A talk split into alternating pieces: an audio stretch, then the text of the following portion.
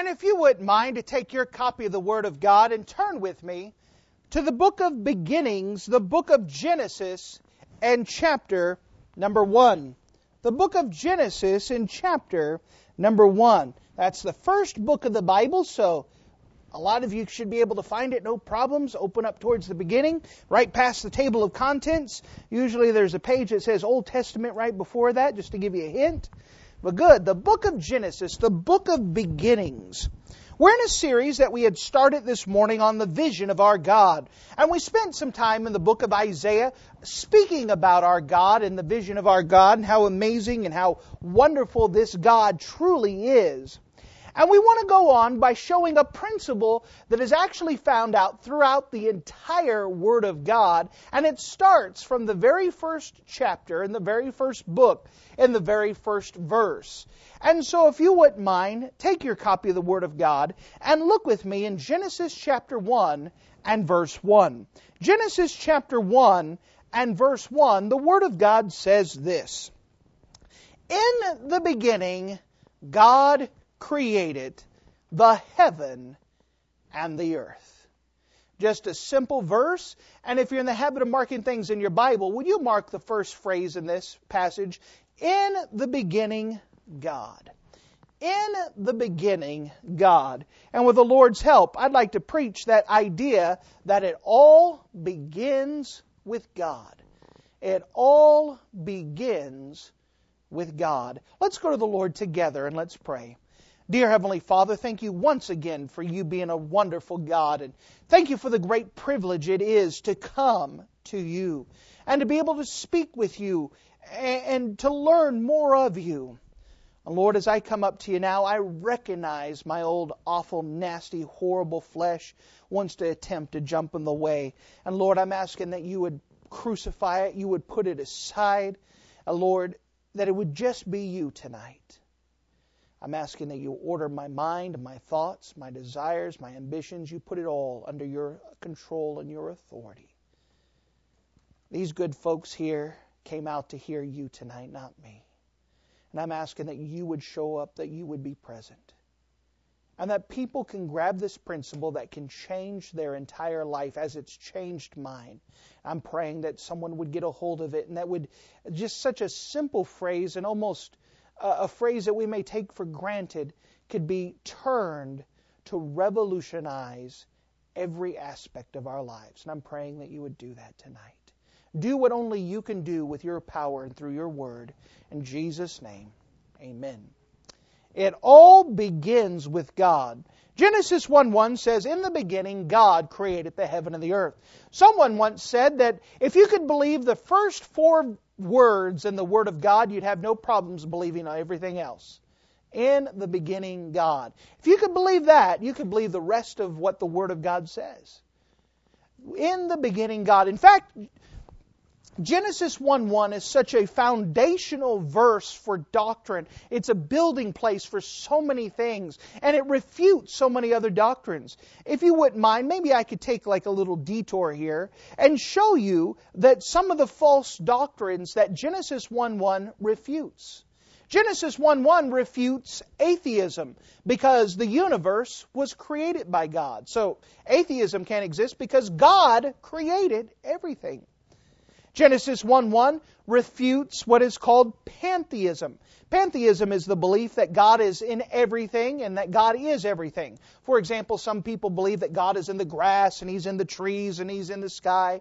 Genesis 1 1 refutes that because that's not true. God is actually transcendent. That's a big fancy word that says that God is apart from and independent.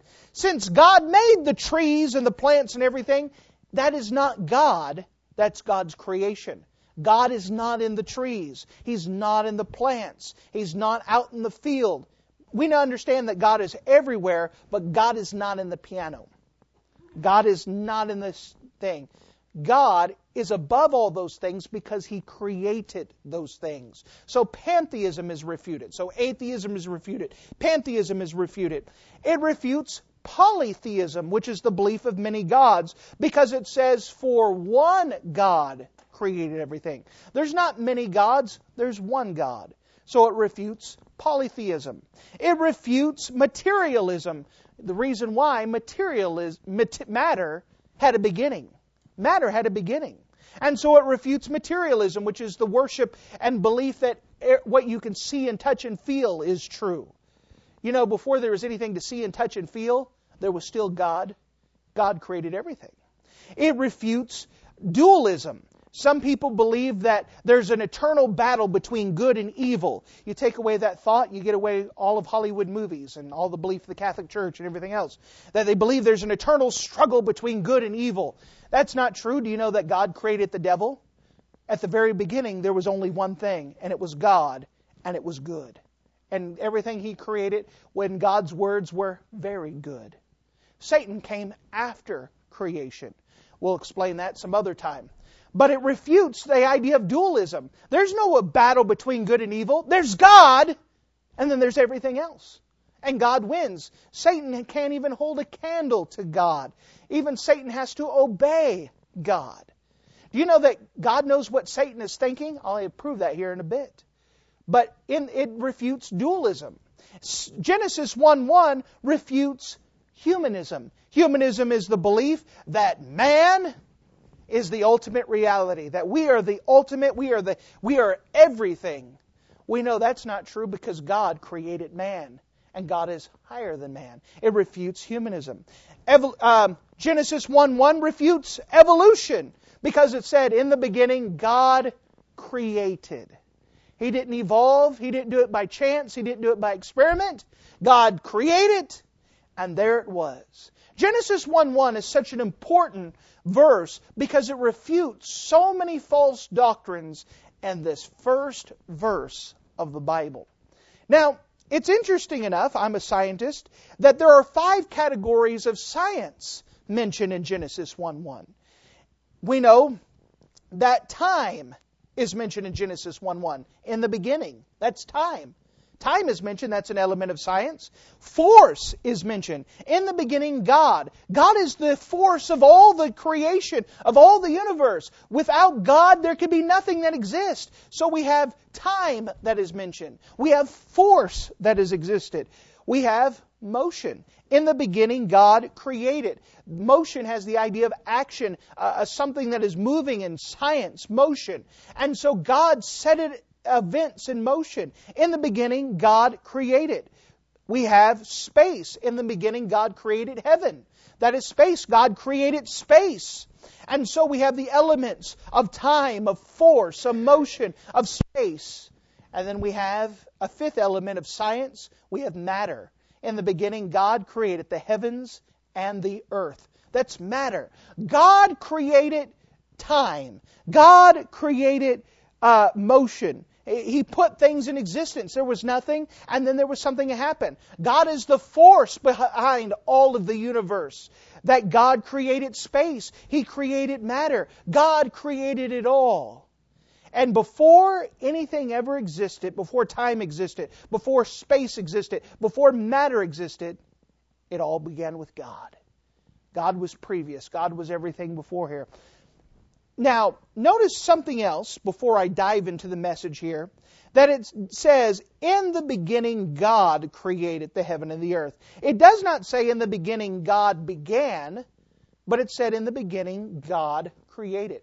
God does not try to prove his existence, and he does not explain where he came from. He just says, Before everything existed, there was God and then God created. The first thing we see is an already self existing God creating everything else. Maybe if you wouldn't mind to take the print, uh, go to John chapter 1, and we see in the very first verse and the very first chapter, or very first verse of John in the New Testament, we see this same principle being applied. You want to know what was at the beginning? John 1 1. In the beginning was the Word, and the Word was with God, and the Word was God. And the same was in the beginning with God. You want to know who was there at the beginning? God was. Who was there at the beginning? Jesus was. Why? Because Jesus is God. You know, Jesus did not begin at Bethlehem. He did not begin in a manger. He is coexistent, co eternal, co ruler with God the Father and God the Holy Spirit. In fact, when God spoke words in existence, the Bible talks about Colossians, that was Jesus. It was Jesus speaking those. And so at the beginning we have God. In the beginning we have the Word. In the beginning we have Jesus. In the beginning there was God. That God was there, everything. In fact, turn with me to another pit stop, the book of Revelation. We saw the very beginning. Let's see the last book of the Bible and let's see what it says about this principle. Revelation chapter 1. Revelation chapter 1. And let's look in verse number 11. Revelation chapter 1 and verse number 11. Notice what it says. I am the Alpha and the Omega, the first and the last. The word Alpha is the very first letter of the Greek alphabet. The word Omega is the very last word in the Greek alphabet. So basically, he's saying in our vernacular that Jesus is the ABCs. He's A to Z. He's the beginning, He's the end. This is why He says that I am the Alpha and the Omega, the first and the last. We see that the very, it begins with Christ. By the way, it ends with Christ. Comes uh, to the Wednesday service, we'll have a message, it all ends with God. This message we have, it all begins with God. That it all begins with God. That it was Jesus there at the beginning. God was there. Before anything else was there, it was God. Which brings us to the principle I want to pull. I've given some introduction and I've tried to explain Genesis 1 1 and how important that verse is. But there's a principle that we get here, and that it all begins with God, that God is always previous. Now, when we say that it all begins with God, we mean that before anything can go forward, before anything can happen, there was God. Now, some people try to replace starting with God. They, activity is a poor substitute for spirituality. Some people feel like if they do something, then they find their worth in God. You know, obedience is where we find our worth in God, not activity. It's obedience. For example, let me use this uh, illustration, this phrase. If I said, What is the job of a servant? Does anybody want to try to bravely answer that? What is the only job of a servant? Good. To obey. Very good. The job of a servant is not to serve, it is to obey. It is to obey. If you make the job of the servant to serve, then he finds his worth in service and he feels he has to do and do and do and do. But that is not where we find our value. It's in obedience to God. For example, there was a couple times in my life where the Lord allowed me to have back pain, and I was put in bed rest three two or three different times where the doctors say you cannot move, you have to stay there. And you know, I was just as much in God's will, staring at the ceiling, because that is what God has given me to do, as when I was healthy and knocking a thousand doors a week. Because my the only job of a servant is to obey. If God says stand there and wait, then I need to stand here and wait. The only job of a servant is to obey. And so remember, it has to start with God. God, what would you have us to do? If you make activity this part of spirituality, if you make it where that's your big goal, then you'll do and do and do, and sometimes you can miss God's will. You can do and do and do, and you'll look at all the things that need to be done, and you'll go home feeling so frustrated, and you lay your head down at night and say, There's so much to do, there's no way I could do that. God doesn't want you to accomplish everything in the world. He just wants you to do what He asked you to do for that day. And you could go to bed every night saying, I've accomplished what God has given me to do for this day. Do you know that God given priorities never conflict? God given priorities never conflict. Maybe I could give an example. God has given me to be the pastor of this church. God has also given me to be the husband of my wife. God has also given me to be father of my children. And there's other things that God has given me to do. God given priorities never conflict. You know that means sometimes that God wants me to take a day and not go soul winning, but take a day and spend time with my kids. And I'm just as much in God's will spending time with my kids or taking them to an appointment or some other things. God given priorities never conflict, but we have to get our orders from God.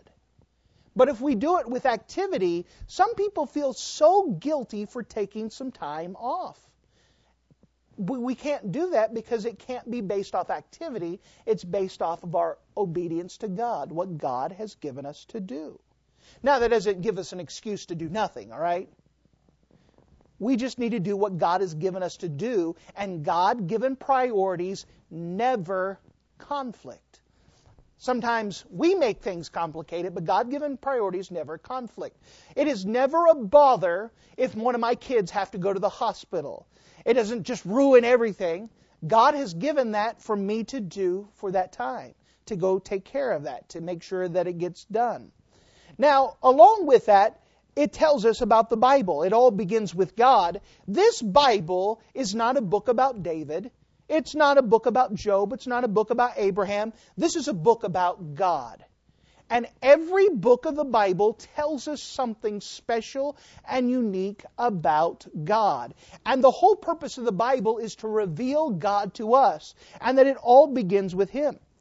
Now, this goes on to even practical life. When someone has a problem with their behavior, the correct response is to take them to the beginning, and their beginning is with God. You could work on someone's outward behavior, but never work on their heart. You need to take them to the Lord. And you need to take yourself out of the equation as much as possible. What does the Lord think about this? Not what do you what, what does your mom think about this? What does the Lord think about this? If you change people's belief, you will change their behavior. But you have to start at the beginning. You have to show them their accountability to the Lord. So the principle here is that God is always previous, that it all begins with God. Now, before our need is even recognized, God already knew about it. Before you even realized, have you ever had a flat tire and you go, oh man, what's going to happen? Do you know before you even had a flat tire, God knew about it? And He already knew how He was going to take care of it? It all begins with God. God knows it all. Before we even realize we have a need, God has already been there and prepared for it. Let me show you this principle in an abstract way in the book of Job. The book of Job in chapter number 2. We're going to preach on the book of Job in the next uh, couple weeks. I'm going to go through the entire book, woohoo, in one service.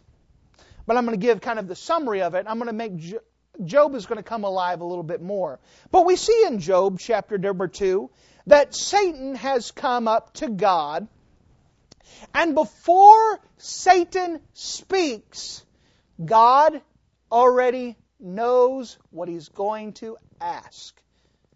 Because God is always previous. Even before Satan can do anything, God already knows.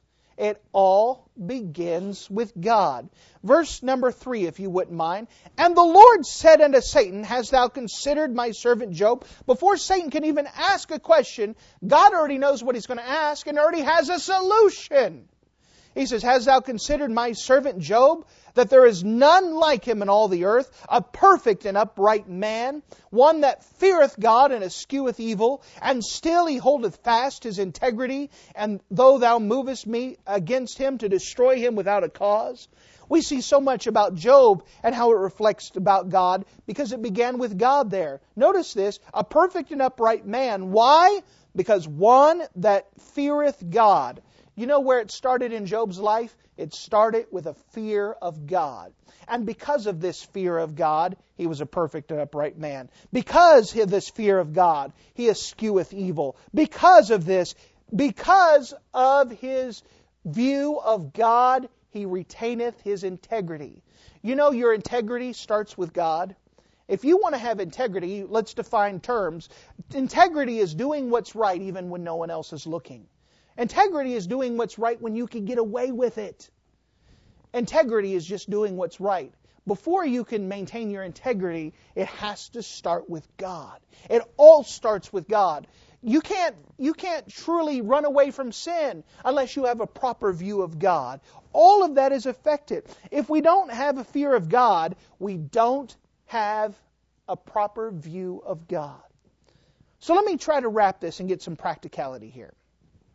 Since everything begins with God, it affects everything we do. Because everything begins with God, it affects everything we do.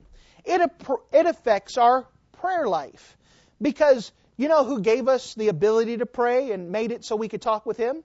God. You know, without Jesus dying on the cross, we couldn't pray. We would have no access to God. But because He died, He allowed us access. And then when we do pray, do you know that God already has your need met? Before you could even ask for it? It all begins with God. It affects our soul winning life. Uh, talking with people. Do you know before you could talk to someone, God has already been before you working in that person's life?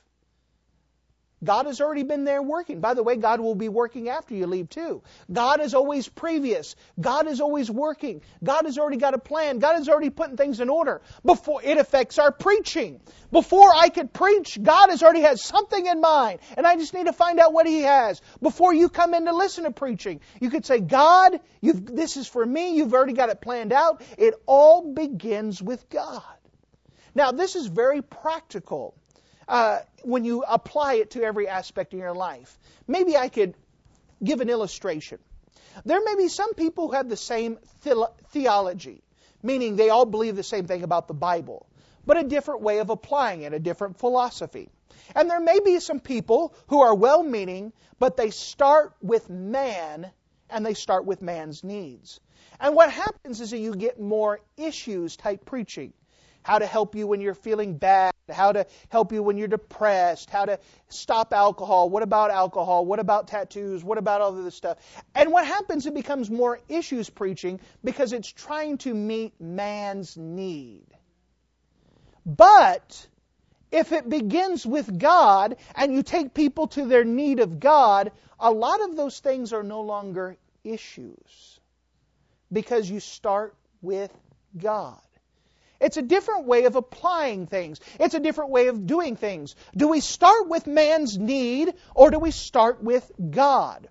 And even the idea of the work of do we look and see, wow, look at how many people uh, uh are in, in India. Oh, I guess I need to pack up everything and go to India. Do you know that the biggest place of need is where God wants you at? That's the greatest place of need. Hey, if we were looking at needs, I'd be in Phoenix, Arizona. You know, Phoenix, Arizona has 5.5 million people. 3,000 people move into the Phoenix area every day. It is now the fifth biggest city in America, just past Philadelphia back in the 2000s, maybe in the 90s. It's the fifth biggest city in America. But there are only a handful of churches like this in the entire city.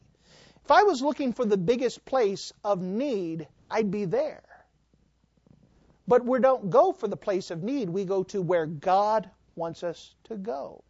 It must begin with God. And I must find out with what God have us to do. We have to start with Him. And it's a different way of looking at things, but let me tell you, this is a freeing doctrine because it's less dependent on me and more dependent on Him. It must begin with God. It has to start with Him. Everything must begin with Him. Your prayer life, your family life. Do you know that God has His rightful place? Everything in your family is put into order. Someone will say, well, wait a second. I love my kids and I want to put my kids first. Let me tell you, you cannot be the parent to your kids you ought to be unless God is in his rightful place. Ladies, you cannot be the wife that your husband requires unless God is in his rightful place. Husbands, you cannot be the husband you ought to be unless God is in his rightful place. It must begin with God. And when God is in his rightful place, everything else is put in order. This principle has to be something we apply. This principle has to be something that becomes a part of our life, that it has to start with God. It has to start with Him. And so tonight's a little bit more informational, more introducing this idea, but it also comes with a lifestyle change if you allow it. To realize it all must begin with Him. If you learn to, to go up to God when you have a little cough, it's much easier than waiting until you're in the hospital dying of pneumonia and then say, I think I ought to pray. You know, it, you need to start with God. Before it becomes big, you need to go to God. Before anything goes up there, go to God, go to God, go to God. Realize that God is already working behind the scenes. We got to look beyond the circumstances and see the God of the circumstances. We have to go to Him. We have to look at Him first. We don't need to give Him as the backup plan and say, well, I've tried everything else, I guess I'll pray but you need to go to Him first. And you have to realize before, while you're trying to get up the courage and bravery to go talk to someone, realize that God has already been working on that person's heart. He's already been preparing them. He's already been working. God is always at work. And before you could even show up, before you could even do anything, God is always previous. Again, more practical, or uh, more, I guess, more theology but it is something that if you grab a hold of, it will revolutionize your life. You've got to start with God. Let's pray. Dear Heavenly Father, thank you so much again for you being God and Holy Spirit.